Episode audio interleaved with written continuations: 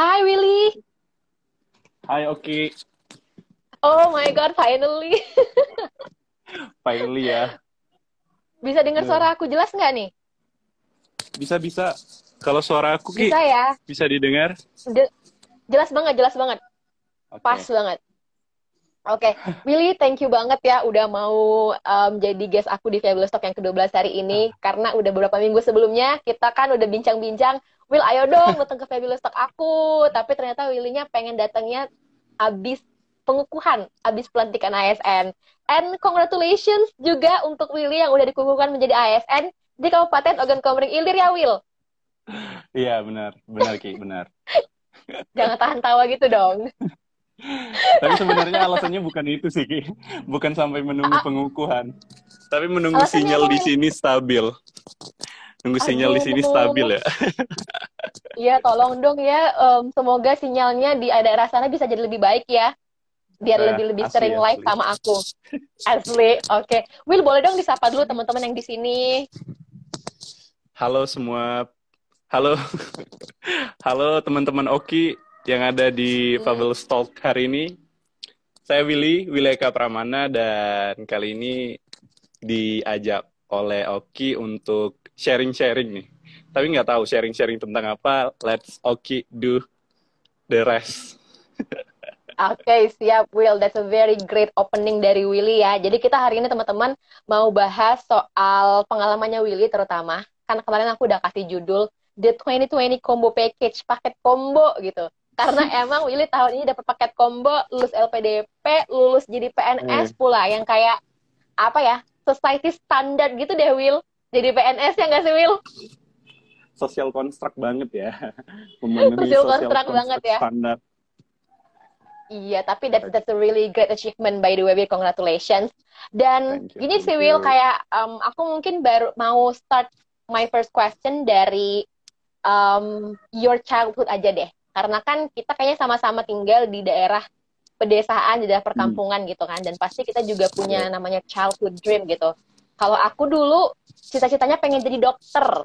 Itu kan kayak mainstream banget ya tapi tapi enggak terwujud gitu. Nah kalau dari Willy gimana sih? Coba diceritain childhood memoriesnya Willy dan juga childhood dreamnya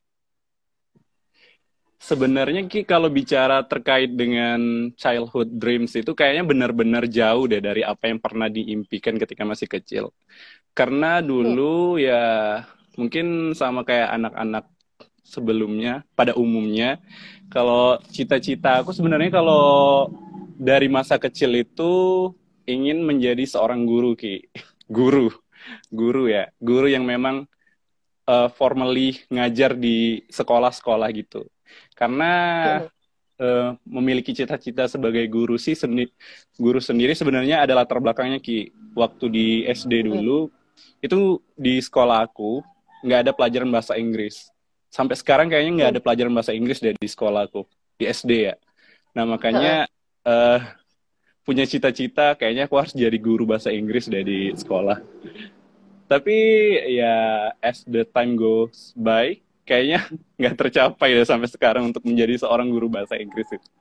Karena ya memang backgroundnya kayak ketika SD aku senang bahasa Inggris karena nggak punya pelajaran bahasa Inggris jadi kayak punya uh, eagerness untuk belajar bahasa Inggris lebih dan lebih gitu. Tapi pas SMP ketika ketemu dengan bahasa Inggris kayaknya merubah mindsetku bahwasanya bahasa Inggris itu benar-benar susah alhasil kayaknya nggak jadi deh jadi guru bahasa Inggris berubah lagi ketika SMP dan ketika SMA hmm. kayaknya berubah lagi kalau SMP dulu pengen jadi seorang fisikawan, weh. pengen jadi seorang ilmuwan. Eh, pas di SMA ternyata berubah lagi loh, Ki. Karena sering hmm. remet nih. Pelajaran fisika, kimia, biologinya sering remedial. Alhasil ngambil IPS. Ya jelas-jelas nggak bisa relate lah antara uh, major sebagai anak IPS dengan cita-cita ingin menjadi seorang ilmuwan. Alhasil berubah lagi nih pas SMA uh, sangat menggemari pelajaran-pelajaran yang berbau dengan geografi dan ekonomi. Makanya dulu pengen menjadi seorang hmm, kayak seorang ahli di bidang geografi dan kebumian gitu. Tapi ternyata karena dari background IPS, terus lihat-lihat katalog-katalog jurusan kan di salah satu bimbel, ternyata semua jurusan yang memiliki relevansi dengan dunia kebumian dan geografi itu mayoritas dihandle oleh anak-anak IPA. Alhasil okay. merubah lagi dong mimpinya menjadi seorang ahli di bidang geografi berubah lagi. Ya udah deh, ngambil di bidang ekonomi. Namun yang lucunya dari beberapa kali percobaan baik SNMPTN, SBMPTN sampai beberapa tes-tes khusus yang diadakan oleh beberapa universitas terkemuka, aku coba ambil di bidang ekonomi dan manajemen. Tapi semuanya tidak ada yang berhasil, tidak ada yang uh, tidak ada yang gimana ya, tidak ada yang tembus gitu. Dan alhasil hmm uh, ikut SBMPTN itu lulus di pilihan ketiga Ki. Yang mana artinya itu adalah ilmu hukum. Dah. Okay. Mimpiku berubah lagi. Weh, nggak bisa jadi ekonom nih. Nggak bisa jadi menteri keuangan. Karena sudah concern di bidang hukum, Ki. Waktu itu. Makanya hmm. cita-citanya ya udahlah. Kayaknya ngalir aja deh. Dan long story short, mulai tuh mencoba untuk berbaur sebaik-baiknya di jurusan yang benar-benar nggak pernah terbayangkan sebelumnya Ki. Karena hmm. uh, dulu juga sempat kepikiran sih Ki, mungkin Oki juga kemarin jadi teman berdiskusi karena merasa berada di bidang yang salah, merasa kayaknya, hmm. aduh ini benar-benar kayaknya nggak match di bidang hukum deh. Karena di semester awal dulu cerita sedikit ya Ki, mungkin agak sombong sedikit di semester awal itu IPK-nya oh, lumayan besar kan. lumayan hampir lumayan hampir sempurna. Tapi karena hmm. kayak nggak menemukan passion di dunia itu kayak aduh kayaknya nggak betah deh kuliah di sini walaupun nilainya besar, walaupun nilainya tinggi tapi kayak kayak nggak punya semangat untuk menggali bidang tersebut gitu. Jadi kayak aku harus SBM lagi. Tapi karena berbagai drama, berbagai uh, ya penuh lah kayak tantangan gitu. Alhasil eh, nggak uh, nggak nggak lanjut untuk mencoba bidang baru tersebut. Coba untuk hmm. istiqomah ya. Coba untuk menekuni bidang yang benar-benar uh, kayak kayak bukan bidang kalian tapi coba deh ditekunin dulu mungkin aja nanti timbul rasa cinta itu eh bener ternyata di semester semester hmm. selanjutnya mulai nih menemukan uh, sebuah ketertarikan dengan bidangnya gitu ya walaupun nggak menjadi seorang ekonom nggak kuliah di bidang ekonomi ternyata hukum juga memberikan ruang bagi mereka yang concern di bidang perekonomian untuk ngambil di hukum keperdataan atau hukum bisnis gitu ki kayaknya lebih hmm. lebih menantang di bidang situ dan kayak lebih menjanjikan gitu lah. Soalnya di bidang itu ya contohnya tuh Pak Hotman Paris dan sebagainya itu kayak figur-figur yang memberikan motivasi baru untuk terjun di dunia hukum gitu loh. Alhasil punya nih cita-cita, kayaknya aku harus uh, setelah lulus pengen menjadi seorang seorang yang ahli di bidang salah satu bidang hukum bisnis dan mengabdi ke korporat-korporat yang memiliki salary yang sangat tinggi gitu kayak multinational company atau bahkan kerja di luar negeri dan sebagainya sebagainya dan hmm. cita-cita hmm. tersebut kayak mulai bergeser gitu setelah mengikuti berbagai program-program pembinaan-pembinaan dan uh, mentorship gitu kayak bidang bidang yang kemarin lebih bersifat mikirnya untuk kerja bersifat lebih kapitalisme tapi uh, setelah bergabung di berbagai organisasi dan sebagainya mulai deh. Kayak uh, uh, dirimu udah spending banyak duit negara dari SD sampai SMP, SMA sampai kuliah. Kayaknya perlu mengabdi ya untuk negara. Alhasil hmm. kepikiran untuk ikut seleksi beasiswa LPDP lagi pengen kayak menjadi uh, menjadi anak muda yang memiliki passion untuk mengabdi dan kembali lagi untuk negeri setelah menyelesaikan studinya gitu. Hmm. Gitu sih ceritanya tuh. Sebenarnya mimpinya dari kecil sampai sekarang kayaknya nggak relate deh. Kayak berubah-ubah dari masa ke masa gitu. Iya, Will. Tadi pas gitu. uh, waktu Willy keluar dari live juga kan aku udah bilang sama teman-teman kalau emang ternyata mimpi itu berubah sesuai keadaan juga ya, Will. Kayak kita juga bener, kadang nggak bisa bener, maksain bener. keadaan, jadi kita harus um, adaptasi sama keadaan gitu ya. Oke, okay, Will. Jadi dari cerita yang panjang banget tadi kan dari SD terus sampai hmm. akhirnya memutuskan untuk kembali mengabdi untuk negeri gitu bahasanya kan. Ada nggak sih Will ataupun gimana sih pengaruh dan juga kayak dukungan dari lingkungan sekitar ya, baik dari keluarga, teman-teman hmm. atau lingkungan yang mana lagi dari Willy? Gimana sih sebenarnya dukungannya? Dukungan sebenarnya kalau dari segi dari segi dukungan kalau keluarga sendiri sih sebenarnya kayak tidak uh, terlalu mengekang untuk jalan hmm. apa yang pengen Willy ambil gitu. Kayak mereka ya eh, ya udah kalau memang pengen di bidang ini tekunin. Tapi ya memang itu Ki uh, terkadang mimpi kalian tuh hmm, ditentukan oleh lingkungan juga. Kayak hmm. misalkan uh, dari aku pribadi sih, kayaknya kalau untuk uh, untuk dukungan, memang kalau dari segi psikologis, dari segi psikis dan sebagainya, kayak keluarga mendukung. Tapi kalau da kalau mau dilihat dari segi finansial dan sebagainya, kayaknya itu belum mendukung deh untuk uh, untuk menunggu untuk gimana ya kayak uh, secara finansial keluarga belum siap gitu.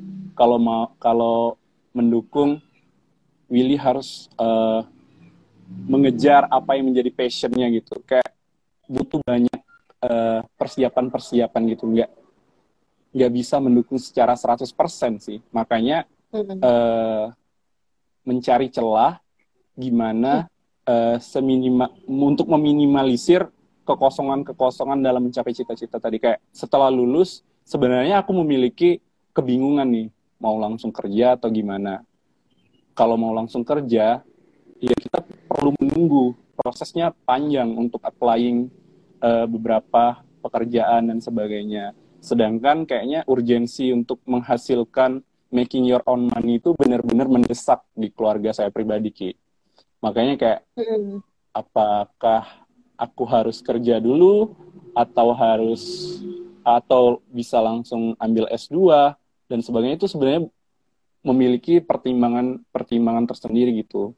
Tapi karena hmm. waktu itu kebetulan kebetulan LPDP bukaan duluan setelah hmm. wisuda ternyata LPDP bukaan alhasil coba deh coba untuk mendiskusikan hal tersebut ke keluarga kayak bilang uh, ini nih S2 lagi bukaan beasiswa dan sebagainya sebagainya dan kata keluarga kalau memang itu dibiayain ya silakan artinya sih kalau dari segi dukungan keluarga mendukung ki tapi hmm. tidak mendukung 100% baik dari secara finansial dan sebagainya di situ sih sisi okay. sering berubah-ubah setiap mimpi tadi. Mm -mm. Tapi memang kalau misalnya aku simpulkan, Will, kalau dari segi support, keluarga support banget gitu ya, Will, secara ya, um, emosional, secara mental juga support banget, enggak membatasi Willy, tapi ya. mungkin secara finansial, dukungannya bukan dari keluarga kali ya, tapi dari pemerintah nih, Will, kayaknya. dari pemerintah banget yang dukung Willy untuk sampai sekarang berada di sini gitu kan. Dan Willy, aku aku mau tanya satu pertanyaan sederhana banget sih gitu. Sebenarnya Willy itu tipe orang yang terorganisasi banget atau lebih ke spontanitas gitu sih Will? Sebenarnya tidak bisa dibilang keduanya sih. Kayak hmm. kalau terorganisir banget itu enggak juga. Kalau hmm. terlalu spontanitas itu enggak juga kayak mencari peluang gitu loh. Gimana ya? Misalkan nih, kayak S2 sebenarnya aku nggak pernah terpikirkan dari awal aku harus S2 aku harus pakai beasiswa ini aku harus kuliah di sini. Enggak ki. Tapi kayak hmm. ketika kesempatan itu datang tapi sebenarnya dalam hati pengen sih S2 tapi nggak tahu kapan dan nggak tahu pakai jalur apa dan nggak tahu ke mana. Ketika ada kesempatan ya udah sok di diambil hmm. kesempatan dicoba dulu gitu. Makanya kemarin pas LPDP bukan sebenarnya nggak ada niatan langsung mau S2 tapi karena itu lagi bukaan ya udah dicoba dulu dicoba dulu dan iya. gitu sih tapi nggak juga yang kayak nggak ada perencanaan yang matang tapi ada perencanaan okay. kayak ada pertimbangan kayak misalkan kalau S2 berarti ini berarti harus siap kayak gini gini gini gini makanya hmm. butuh pertimbangan juga nggak juga spontan yang harus semuanya dicoba nggak juga oke okay. berarti apa uh, berarti ketika ada opportunity itu coba untuk maksimalkan dengan sebaik mungkin ya Will oke okay, coba yeah. dulu deh gitu siapa tahu emang benar-benar yeah. rezekinya di situ ya udah dapet kayak yeah. sekarang gitu kan dapet. tapi boleh diceritain gak sih yeah. Will proses proses untuk dapetin LPDP-nya gimana susah nggak sebenarnya susah-susah gampang sih kalau misalnya menceritakan prosesnya itu banyak sekali jatuh bangunnya gitu untuk dari segi LPDP hmm. sendiri ya. Karena waktu itu setelah wisuda cerita sedikit Ki, itu kalau nggak salah aku wisuda di bulan 6. Di bulan 6 tahun 2019. Dan kebetulan LPDP itu bukan sekitar bulan 7, 8, 9 gitu. Uh, kemarin tuh sempat daftar LPDP itu di detik-detik terakhir ketika penutupan pendaftaran gitu. Karena hmm. banyak banget nih pertimbangan pertimbangan dari segi persyaratan yang harus dilengkapin semua itu lumayan banyak kalau persyaratan yang harus dilengkapin gitu.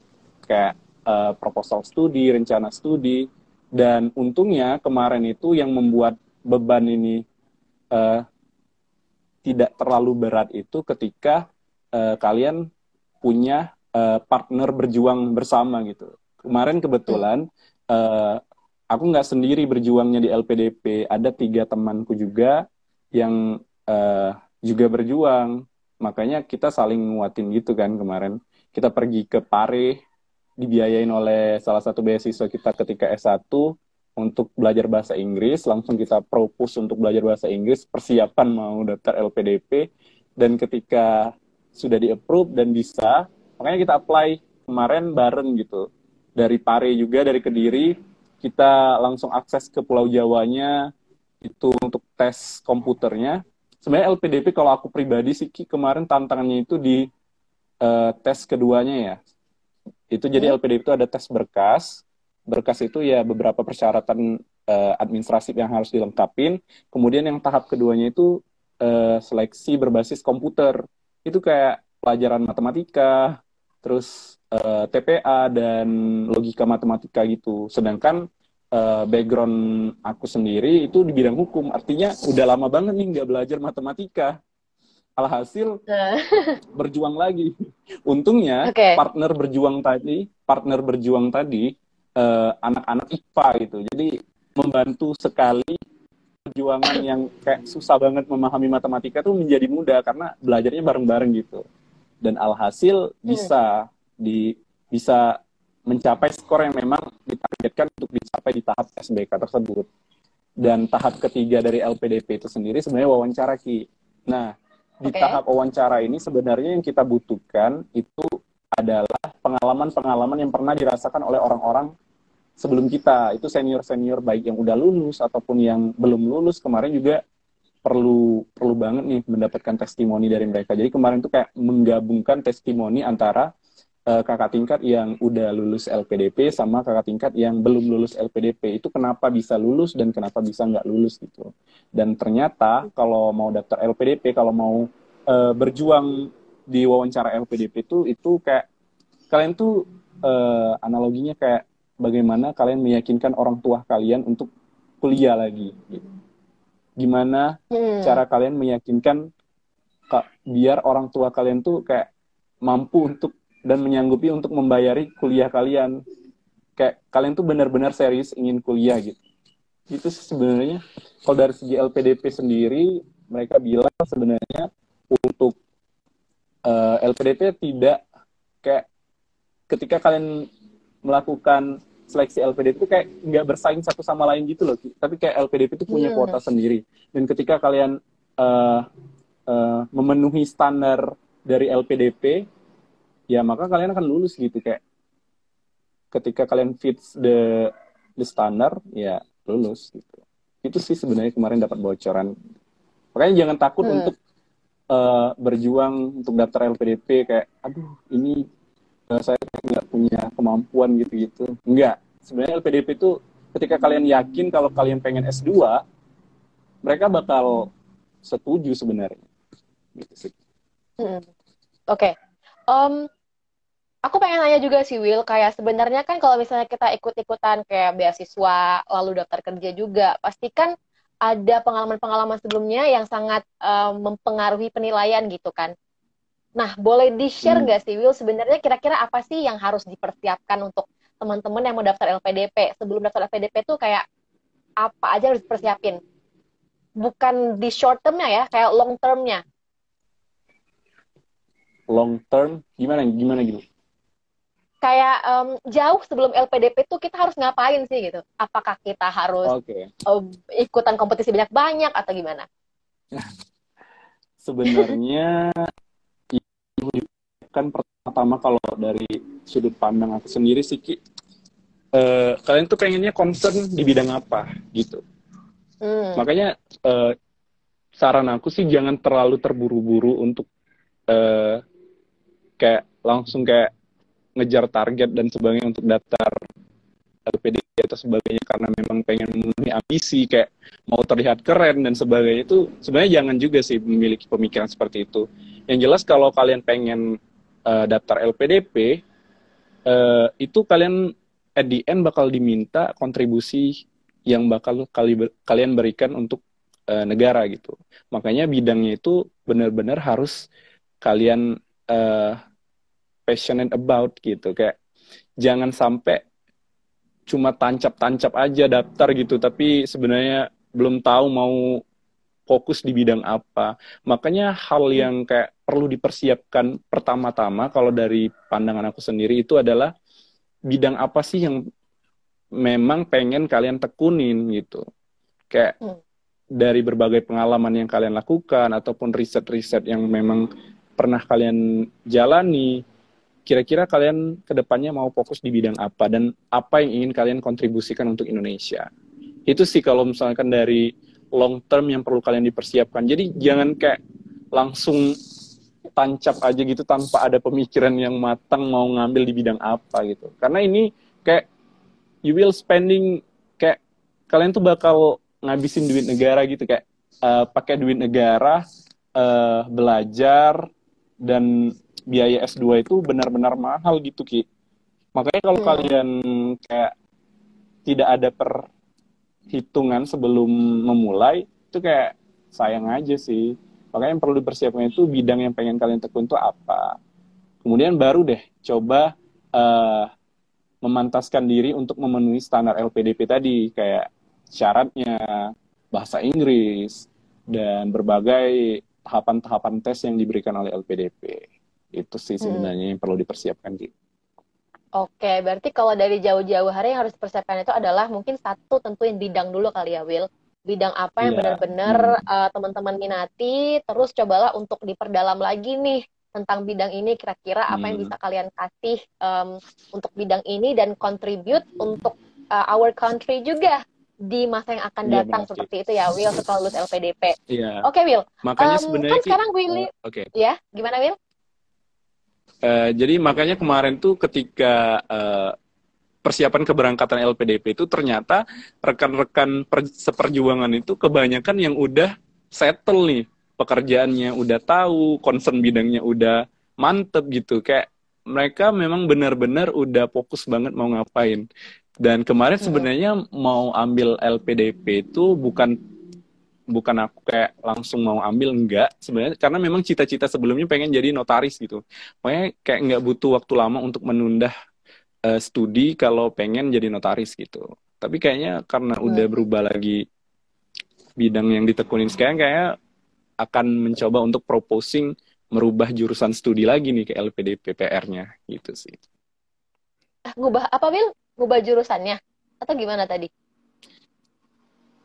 Iya kayak gitu Ki. Soalnya kalau notaris sama PNS tuh kayak nggak relate gitu loh Ki. Kayak nggak bisa okay. bersatu gitu. Uh, Makanya sebenarnya LPDP ya, sendiri ya, itu masih diperjuangkan Ki. Karena oh. kalau alasannya rasional, sebenarnya LPDP terbuka untuk hal-hal seperti itu. Kayak misalkan jurusannya nu ditutup, kayak kayak tadi misalkan kayak bertolak belakang itu sebenarnya masih bisa didiskusikan. LPDP itu nggak hmm. sesaklek yang kita bayangin kok. Mereka juga oh, mem memikirkan uh, ini kita juga sebenarnya gitu. Makanya itu jadi hmm. PR-nya sekarang masih. Oke, berarti cukup open minded juga ya Will ya, enggak ya, uh, langsung uh, enggak sesusah birokrasi uh, gitu ya, birokrasi Iya, proposal karena mereka tuh banget nyampe ke atas. Benar, iya benar. Karena mereka benar-benar mementingkan pelayan gitu kayak uh, punya wadah tersendiri untuk menampung uh, berbagai keluhan ataupun aspirasi dari awardinya gitu loh. Wow, good job LPP. Oke, okay. Will, aku mau tanya selanjutnya nih Will ya kan baru aja lulus okay. um, ASN, udah dilantik juga gitu. Jadi untuk pembagian waktu kerja sama kuliahnya gimana nih Will? Oh ya sebelumnya aku mau kayaknya lupa deh tadi. Sebenarnya aku belum kuliah sih Ki. Jadi okay. uh, eh, saat ini kayak aku baru ngantongin tiket beasiswanya nih kayak LPDP itu kayak hmm. terpisah paketnya dengan kuliahnya. Kalau masalah masuk kampusnya itu kita berjuang lagi. Artinya LPDP cuma kayak kalian dapat tiket beasiswanya, terus kalau mau masuk universitas pilihannya ya kalian harus daftar lagi gitu. Dan sebenarnya aku udah mengantongin dua hal ini. Pertama tiket hmm. beasiswanya sama tiket masuk di Universitas Indonesia-nya.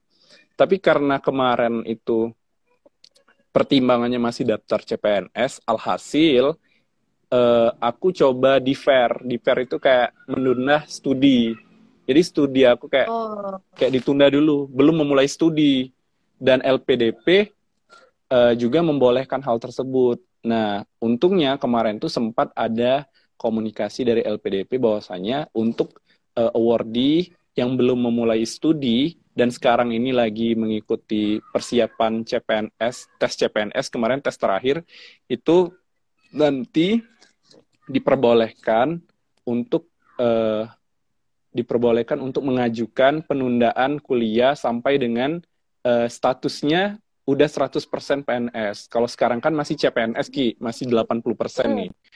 Satu tahun ke depan bakal uh, memenuhi syaratnya lagi untuk menjadi seorang PNS 100%. Nah, setelah itu hmm. baru deh uh, coba untuk coba untuk menggunakan haknya yaitu cuti belajar. Cuti belajar baru deh LPDP-nya baru jalan gitu. Jadi belum kuliah sekarang, makanya sekarang satu tahun ke depan masih fokus untuk uh, di karir sebagai seorang CPNS dulu. Ntar kalau udah jadi PNS baru uh, mencoba untuk mengajukan cuti belajar dan baru kuliah gitu. Kalau cuti belajar ya alhasil kita kerjanya cuti dulu, kayak cuti melahirkan ya cuti dulu kan. Dan kita belajar dulu setelah selesai studinya baru kembali lagi dan kerja gitu.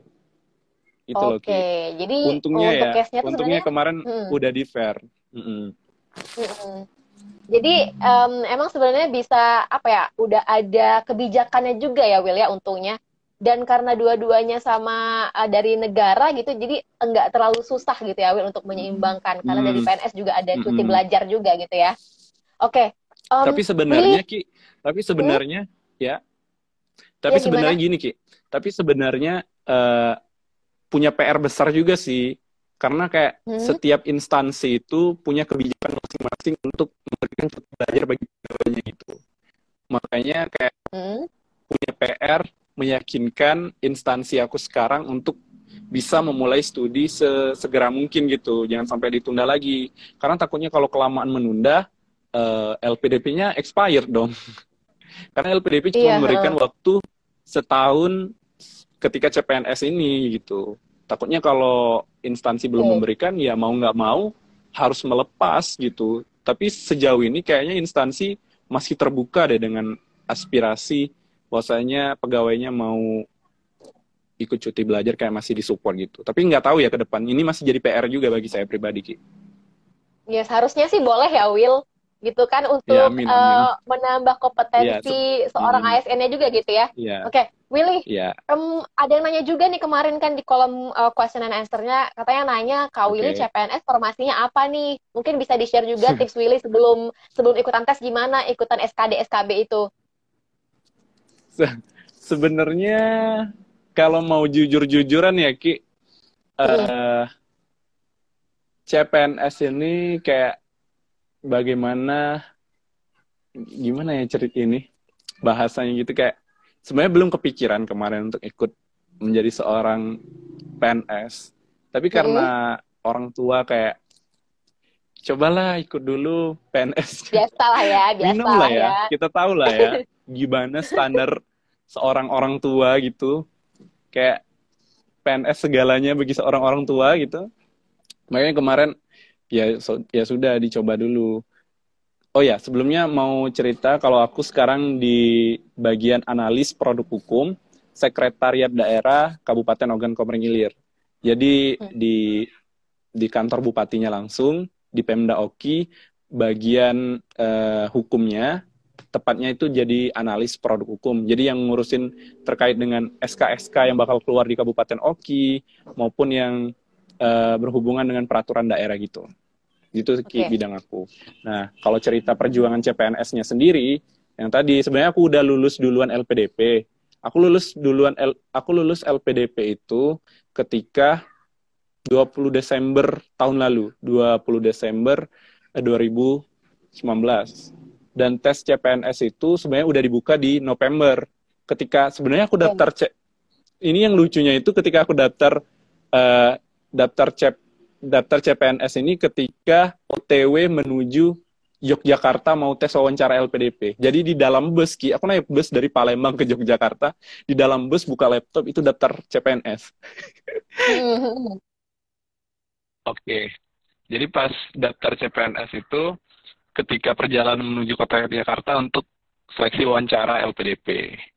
Nah, setelah itu pengumuman LPDP dinyatakan lulus kayak udah nggak ada beban gitu yeah, alhamdulillah akhirnya udah tahu nih mau ke mana jalannya berarti kuliah yeah. dulu tapi kayak uh, di bulan 2 kalau nggak salah bulan 2 atau bulan 1 kemarin tes pertama CPNS gitu tes tahap pertamanya SKD kalau nggak salah Hmm. Orang tua udah sibuk nih kayak eh besok tes CPNS, kamu kapan tesnya gitu. Ya kayak sebenarnya mau uh, kayak ya udah sibuk kayak kayak sudah meyakinkan orang tua kayak Bu, kayaknya aku harus S2 dulu deh kayak gitu kan. Eh tapi jangan lah nanti di di blacklist katanya gini, nanti di blacklist mau daftar lagi CPNS katanya nggak bisa ini ini, ini. Hasil kayak aduh ini kalau kalau nggak ikut tesnya ya juga ya takutnya di blacklist dan sebagainya kayak kayak ditakut-takutin oleh orang tua gitu loh Ki. Makanya kemarin hasil nggak belajar sama sekali pas tahap awal kayak tapi untungnya uh, tipe-tipe tes CPNS tuh mirip kayak uh, ini kayak tes SBK LPDP.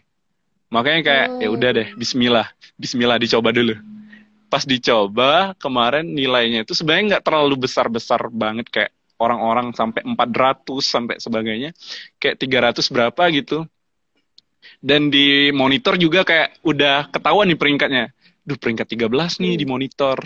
Sedangkan formasi di bidang aku sendiri itu cuma satu orang yang diambil. Pesaingnya itu kayak seratusan gitu. Cuma satu yang diambil tapi kayak udah hopeless gitu loh melihat monitor yang udah peringkat 13 aduh ini kayaknya nggak ada harapan lagi deh. Kayak nggak ada harapan lagi lulus gitu udah peringkat 13 alhamdulillah gitu. Akhirnya kita bisa S2 dulu. Makanya kemarin agak nggak punya beban sama sekali. Mungkin itu juga ya yang buat tesnya lumayan lancar karena pas tes itu nggak punya beban sama sekali gitu loh kayak udah ada pegangan. Hmm. beda ketika tes LPDP kalau ketika tes LPDP kayak kamu kayak belum punya sesuatu yang bisa dipegang kayak aduh ini gelisah mau ke mana gitu. Tapi ketika udah tes CPNS kemarin karena udah dapat LPDP kayak santai slow gitu. Udah ada LPDP gitu. Nah kemarin hmm. hasil tesnya nggak ada beban tuh. Nah sampai aku kemarin di bulan 3 setelah tes CPNS tahap pertama di bulan 3 uh, eh, itu dari LPDP kasih pemberitahuan bahwasanya harus ikut uh, pengayaan bahasa di UI waktu itu dikasih fasilitas ikut pengayaan bahasa. Oh ya kalau kalian yang dari jalur afirmasi mau daftar LPDP itu kayak dapat privilege, dapat pengayaan bahasa gitu. Ntar kalau telah sudah lulus LPDP, LPDP bakal bantu kalian untuk meningkatkan skor bahasa Inggris kalian agar bisa dengan mudah mencapai uh, memenuhi standar dari universitas yang ingin kalian tuju gitu. Itu kalau yang bagian afirmasi. Nah makanya kemarin okay. uh, eh, udah di UI udah udah satu bulan di UI belajar, tiba-tiba CPNS pengumuman. Ketika CPNS hmm. pengumuman, wallahu alam peringkat kedua Ki. Kemarin alhamdulillah banget. peringkat kedua di formasi yang aku ambil peringkat kedua kan kalau satu yang diambil itu untuk melaju ke tahap selanjutnya diambil tiga orang kan. Dan kemarin posisinya di peringkat kedua. Aduh ini lulus lagi. Ini pasti kalau kalau orang tua tahu pasti ini bahagianya minta ampun ini. Malah kemarin ya langsung kalau lulus kan? lagi iya kemarin awalnya gitu aduh ini lulus lagi. Oke. Bener-bener sebuah uh, drama sekali ketika lagi di UI, lagi belajar seneng-seneng jadi anak Depok dan sebagainya tiba-tiba dapat kabar lulus SKD CPNS dan waktu itu kayak udah di skenario oleh Tuhan gitu tiba-tiba di Depok pertama kali ada suspek corona gitu kan kemarin ada yang positif hmm. corona.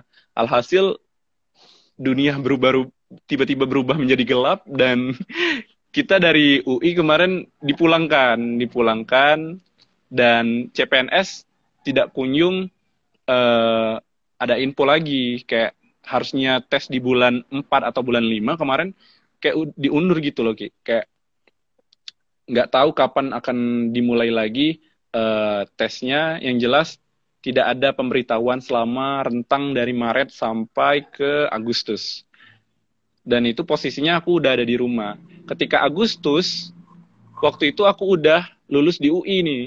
Udah lulus di UI, udah ngantongin LOE UI dan ngantongin beasiswa LPDP dan di Agustus sebenarnya bulan-bulan untuk memulai perkuliahan kayak dirimu harus ngelapor ke universitas bahwasanya siap untuk memulai perkuliahan gitu. Tapi tiba-tiba CPNS kasih pengumuman bahwasanya September itu akan diadakan tes SKB hmm. tes terakhir CPNS gitu kan. Nah di situ mulai lagi nih. Mulai kayak bingung lagi gitu loh kayak aduh ini kok muncul lagi ini tesnya. Tiba-tiba muncul hmm. gitu. Makanya kemarin sempat uh, diskusi sama orang tua. Mereka bilang ya udah uh, kuliahnya bisa ditunda nggak? Coba-coba riset, coba-coba tanya-tanya sama kakak tingkat yang ada di UI, sama kelurahan-kelurahan UI, ternyata bisa. Kita ngajuin uh, penundaan perkuliahan. Itu kita oh ya udah kata orang tua ditunda aja kuliahnya. Kalau misalnya memang nggak lulus CPNS kuliah lagi di bulan Februari Februari 2021 ini maksudnya ki. Karena kayak hmm. S2 itu dua tahun kan masuknya semester ganjil sama semester genap. Alhasil dengan berat hati kayak kepikiran dan insecure gitu loh ki ini kalau nggak lulus CPNS ini mau ngapain lagi dari September, Oktober, November, Desember, Januari. Sedangkan udah lama banget di rumah, kayak nggak ada kerjaan gitu untuk menunggu eh, hari-hari uh, yang dinanti menjadi seorang mahasiswa S2 itu kayak ditunda lagi gitu. Takutnya gitu kan. Makanya kemarin kayak, ah, ini harus belajar ini. Nggak bisa dibiarkan. Karena kemarin posisinya di peringkat kedua gitu kan. Ah, harus hmm. belajar ini, harus belajar persiapan CPNS biar ya, lulus. Iya, ya biar nggak sia-sia lagi nih pengorbanan sampai menunda studi. Itu kayak suatu pengorbanan yang cukup besar loh untuk berani mengorbankan studi. Ditunda hmm. lagi untuk berapa bulan. Alhasil kemarin sebenarnya belajarnya juga nggak maksimal sih SKB. Kayak belajar aja. Karena di CPNS sendiri di tes SKB-nya itu kayak nggak ada materi saklek yang bisa menjadi patokan untuk belajar. Ya udah random aja belajarnya. Kayak belajar materi-materi kuliah aja. Dan ternyata kayak ini kayak rencana Tuhan lagi gitu. Pas tes ketika orang lain tadi belajar tentang hal-hal yang berbau PNS kayak kode etik seorang PNS kayak eh, pasal-pasal ataupun uh, undang-undang yang berkenaan dengan PNS dan sebagainya aku dengan dengan gamblingnya belajar undang-undang dasar aja gitu kayak kayak undang-undang dasar cuma pegangan undang-undang dasar dan ternyata ketika tes SKB yang keluar undang-undang dasar semua. Mantap. So, Rencana Soalnya Tuhan undang -undang indah ya. kayak, wih, ini kayak benar-benar ditakdirkan untuk menjadi seorang PNS deh. Berbaju coklat ya. Ketika pengumuman pas keluar langsung nilai eh benar dong ternyata nilai aku waktu itu dari peringkat kedua langsung memimpin berkali-kali lipat dibanding peringkat kedua dan peringkat ketiganya gitu kayak mereka nggak punya celah lagi untuk memotong nilai kok gitu loh kayak mm. aduh ini kayaknya benar-benar ditakdirkan untuk menjadi seorang abdi negara deh. luar biasa. Ternyata nih pelajari ternyata masuk semua Will ya ke tes iya, itu kan kayak, kayak kalian jangan pernah uh, merisaukan masa depan terlalu insecure banget gitu. Ternyata sesuatu kalau udah ditakdirkan itu ya gitu ceritanya lucu jadi akan selalu ditunjukkan gitu. ke jalannya Will ya kalau emang benar. itu takdirnya kita begitu gak benar, jadi benar, jangan benar. jangan terlalu insecure juga ya Will karena pintunya banyak hmm. banget tinggal kita ditunjukin nanti hmm. mau ke kanan ke kiri lurus atau ke mana bakal ditunjukin ya, sama makanya Tuhan. Ki, makanya sebenarnya sebenarnya ketika teman-teman uh, bilang, Will gimana tips dan triknya biar lulus CPNS? Gitu. Sebenarnya aku nggak punya tips dan trik kayak kamu harus belajar ini, kalian harus belajar ini, nggak, nggak punya. Tapi yang jelas uh, pengalaman aku ikut CPNS sendiri, yang penting kalian mengikuti tesnya dengan penuh kayak gimana ya? Kayak jangan sampai ada beban setiap tesnya. Hmm. Karena kalau kalian terlalu expect too much, kayak terlalu berharap banget harus lulus kayak memaksa diri harus lulus kalau nggak lulus kayak nggak ada harapan lagi itu malah jadi beban ketika ngisi soal tesnya kayak nggak ada beban sama sekali. Sama sekali nggak ada beban ketika ikut CPNS jadi ya itu kayak walah gitu. Hmm. tapi emang nggak ada, ada ini ya Will tapi emang nggak ada kisi-kisi ya SKB-nya nggak ada sih Ki sebenarnya. Kayak okay. coba cari-cari di YouTube gitu kan. Mereka nyarani hmm. coba kalian pelajarin ini pelajarin ini pelajarin ini. Sebenarnya itu terlalu banyak kayak semuanya harus dipelajarin gitu aduh males banget ini harus belajar banyak ini Bener. sudah Bismillah Bismillah aja ya wow keren banget cerita Willy ya yang dari lulus LPDP harus menunda pendidikan terus tiba-tiba datanglah info SKB bakal diadakan, jadi belajar SKB dan akhirnya menunda lagi pendidikannya. But Benar. here Willy is, gitu ya. Willy, aku ada pertanyaan yeah. pamungkas, oh, pertanyaan pamungkas. Kayak kalau misalnya orang ditanyakan, emang kamu nanti kalau misalnya masuk sini mau kontribusi apa sih? Nah, yang aku tanyain mungkin kayak, hmm. emangnya aspirasi Willy as an ASN itu mau ngapain, Will? terutama di daerah sendiri ya dengan posisi hmm. Willy yang sekarang ya sebenarnya kalau melihat cita-citaku dulu sebenarnya kayak uh, pengen kontribusi walaupun hal itu kecil gitu dan hmm. aku rasa ketika you have a privilege bukan privilege sebenarnya kayak kalau kalian punya uh, suatu power uh, dalam dalam uh, menentukan satu kebijakan itu kayaknya di situ deh ruang kontribusi yang harus kalian manfaatkan gitu. Kalau aku sendiri sekarang memang uh, mungkin suatu saat di bidang aku kayak khususnya di bidang bagian uh, pembentukan peraturan daerah dan sebagainya, pasti peran aku sendiri di situ memiliki uh, peran yang cukup cukup bagus sebenarnya untuk memperjuangkan aspirasi demi kesejahteraan masyarakat gitu.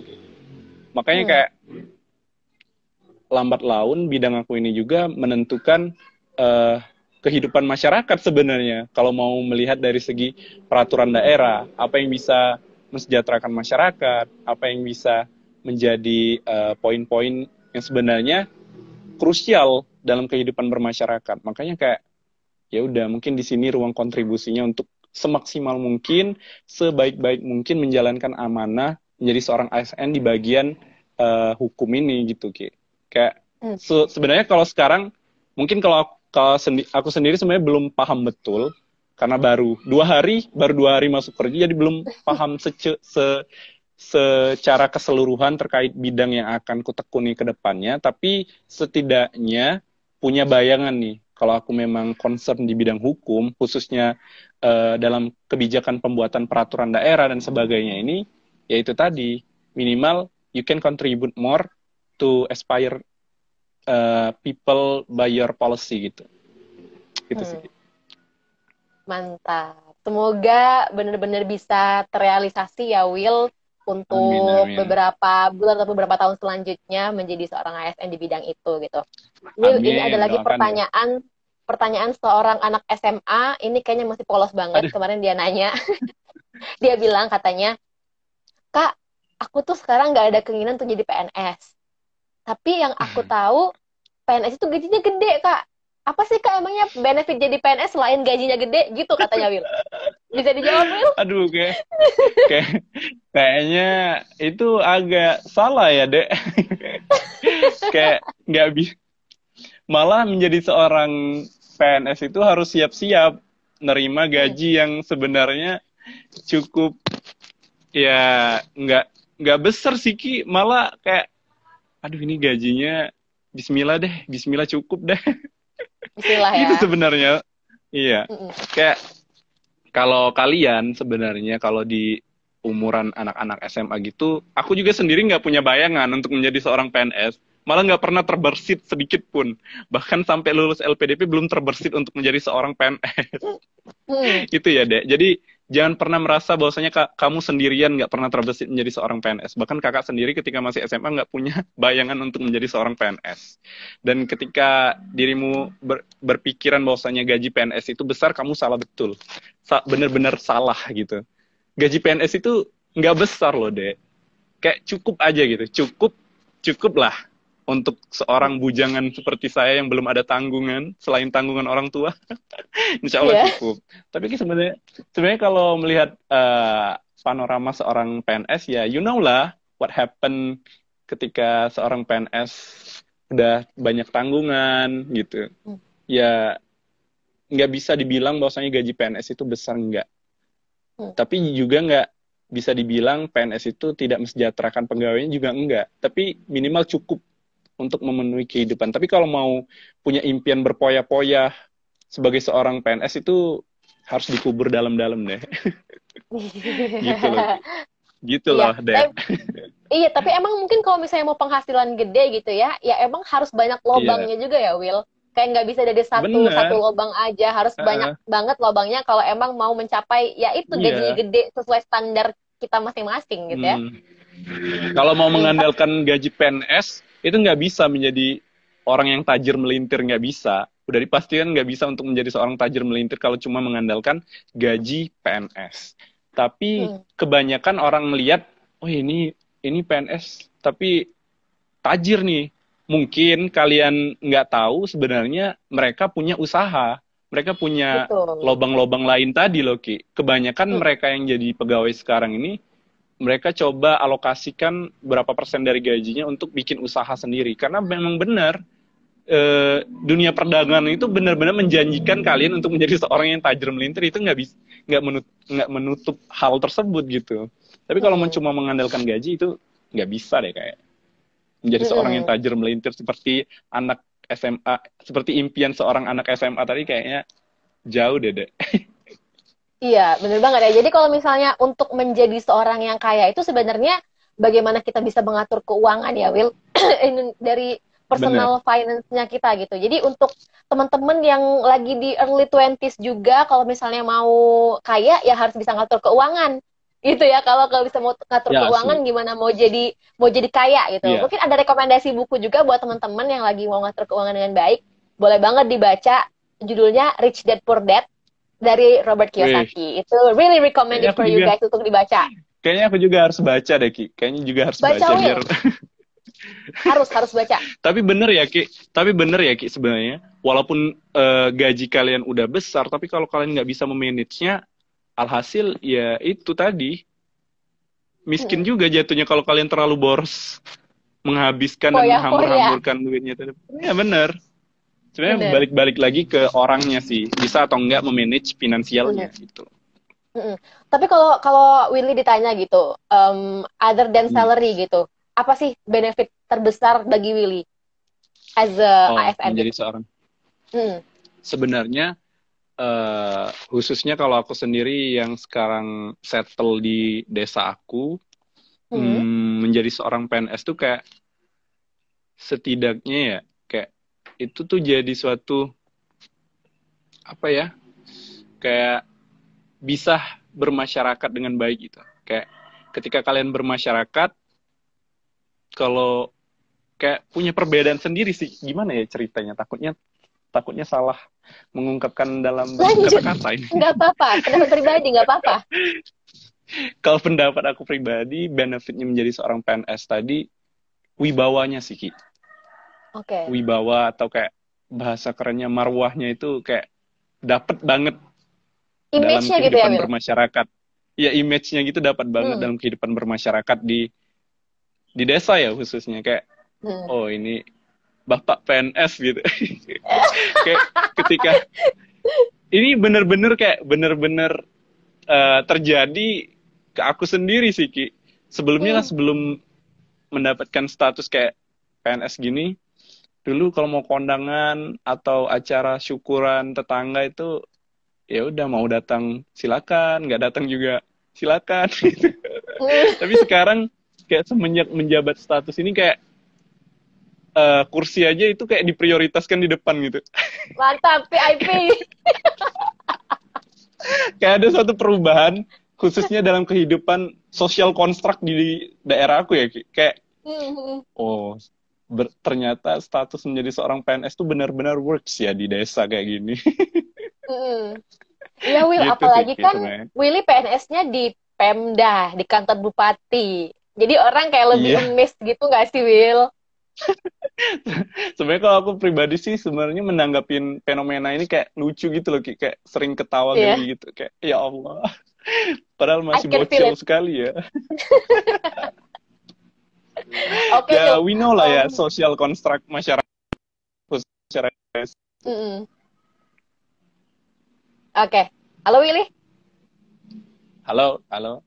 Oke, okay, oke okay, udah kembali. Oke okay, Will, jadi kita udah banyak banget ya dari tadi ngobrol ngantur ngidul soal LPDP dan juga PNS Willy. Mungkin aku mau hmm. langsung aja ke last question juga, bukan last question sih, tapi lebih tepatnya mau minta Willy untuk kasih closing statement aja deh. Mungkin yang bisa dibagi buat teman-teman yang mungkin um, sekarang lagi struggling untuk um, tahu purpose-nya, mungkin juga struggling hmm. pengen jadi kayak Willy untuk dapetin combo package-nya di tahun 2021, boleh di-share Will?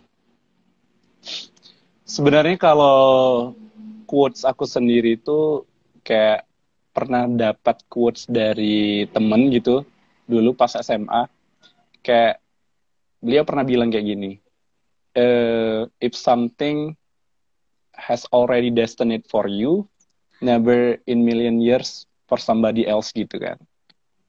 Kayak uh, kalau sesuatu itu udah ditakdirkan uh, menjadi milikmu, itu dia nggak bakal berlari ke orang lain, nggak bakal ketukar dengan orang lain itu. Walaupun datangnya itu, walaupun kita cukup memakan waktu untuk menunggu hal tersebut, walaupun kita harus berkorban keringat ataupun tenaga untuk mencapai hal tersebut atau bahkan walaupun uh, apa yang kita harapkan itu nggak datang ketika waktu yang kita harapkan, tapi yakinlah sesuatu hal yang udah ditakdirkan buat kalian itu bakal datang kok ke kalian gitu. Dan dalam menjalani proses tersebut, kalau aku sendiri sih kayak dapat quote juga dari teman, uh, God plans uh, apa ya kemarin? God plan is better than your dream gitu kayak. Uh, jadi jangan pernah merasa bahwasanya uh, perjuangan kalian itu terkhianati dengan hasil yang tidak pernah kalian harapkan gitu. Kayak kita butuh proses. Kita butuh proses untuk mencapai semua apa yang menjadi mimpi-mimpi kita. As long as kita benar-benar uh, maksimalin di setiap proses tersebut yakinlah bahwasanya hasilnya juga bakal maksimal at the end. Kalau sesuatu itu belum ditakdirkan untuk kalian, ya positive thinking aja. Berarti sesuatu itu eh, nggak uh, baik buat kalian. Ataupun tempat itu, uh, misalnya nih, kayak kemarin ya, sebenarnya uh, gini ki, aku applying applying di berbagai perusahaan itu nggak pernah tembus, bahkan nggak pernah sampai ke tahap wawancara. Yang artinya hmm. ya udah berarti uh, di situ bukan tempat terbaik bagi diriku untuk berkembang gitu. walaupun banyak yang bilang eh kenapa nggak kerja di korporat? Kenapa nggak kerja di multinational company dan sebagainya? Kan bisa berkembang daripada menjadi seorang PNS dan sebagainya. Ya gimana? Nggak diterima nggak lolos. Ya alhasil ternyata berarti itu bukan tempat terbaik bagi aku untuk berkembang. Dan di sini tempat yang mau menerimaku dan aku yakin ini merupakan tempat yang terbaik yang dipilihkan oleh Tuhan untukku berkembang itu aja sih sebenarnya semakin dewasa ya. kalian bakal semakin menyadari sih bahwasanya hidup itu simple sebenarnya. Yang buatnya cukup complicated itu kita sendiri. So just enjoy your life. You only live once. Bener banget, you only live once. Kecuali yeah. bisa mati suri ya. Ya, benar. Kecuali bisa mati suri ya. Tapi emang bener ya, Will. Kadang kita juga punya hmm. sebuah keinginan untuk jadi ini, jadi itu. Tapi ternyata nggak lulus. Eh, waktu nggak lulus ternyata dapat sesuatu hal yang ternyata yeah. di luar dugaan kita dan itu juga sesuatu yeah. yang besar ternyata jadi bener kayak aku udah ya. terbiasa ya. gitu loh ki udah terbiasa dengan hmm. rejection udah terbiasa dengan uh, kegagalan gitu kayak udah nggak kaget bener. lagi melihat kayak kita berbagai udah kenyang banget hadir. sama kenyang banget penolakan tuh udah kenyang ya udah kenyang oke tahu lah ya iya kita sama-sama tahu ya gimana cerita masing-masing benar tahu benar-benar Ya, jadi don't worry ya guys, cukup berusaha hmm. semaksimal mungkin aja, punya keinginan dan mimpi juga boleh, tapi hmm. balik lagi kalau emang kata Tuhan enggak, ya apa boleh buat enggak gitu. Bener. Tinggal tunggu aja kita dikasih apa sama Tuhan gitu ya, Will. Will, hmm, thank you, hmm, thank you, thank you so much udah datang ke Fabulous Talk kali ini. Walaupun kita banyak okay, tadi ya, harus keluar masuk um, karena sinyal yang kurang Bener. baik, tapi nggak apa-apa at least nah Will katanya Will Liko malam ini jangan lupa Liko ya Will malam ini Oke, okay. thank you ya Will. Semoga nanti next kita bisa cerita lagi. Mungkin kayak satu tahun ataupun dua tahun abis Willy di ASN apa yang berubah? Atau kita atau setelah Oki ini ya. ya, atau setelah Oki masuk Tit. di tempat terbarunya ya. Oke. Okay. Iya. kita cerita lagi. Oke, okay. okay. Welly, thank you ya. Bye. Oke, okay, bye. See you guys. Thank you. Wow, itu cerita Willy dengan Kumut Package-nya 2020, LPDP, PNS, yang pastinya cerita di balik itu enggak mudah, guys. Kita juga perlu meyakinkan diri kalau misalnya sesuatu hal enggak baik ataupun emang enggak pas untuk kita, ya udah go on aja sama yang udah kita punya sekarang, berusaha semaksimal mungkin aja, karena sesuatu yang baik nanti akan datang juga untuk kita, bahkan sesuatu yang lebih besar daripada yang kita inginkan. So, thank you so much udah nonton Fabulous Talk yang ke-12 hari ini. Nanti aku bakal share ke IGTV juga, dan bakal aku bikin audio versionnya di My Only One Podcast, Fabulous Talk. Thank you so much, see you!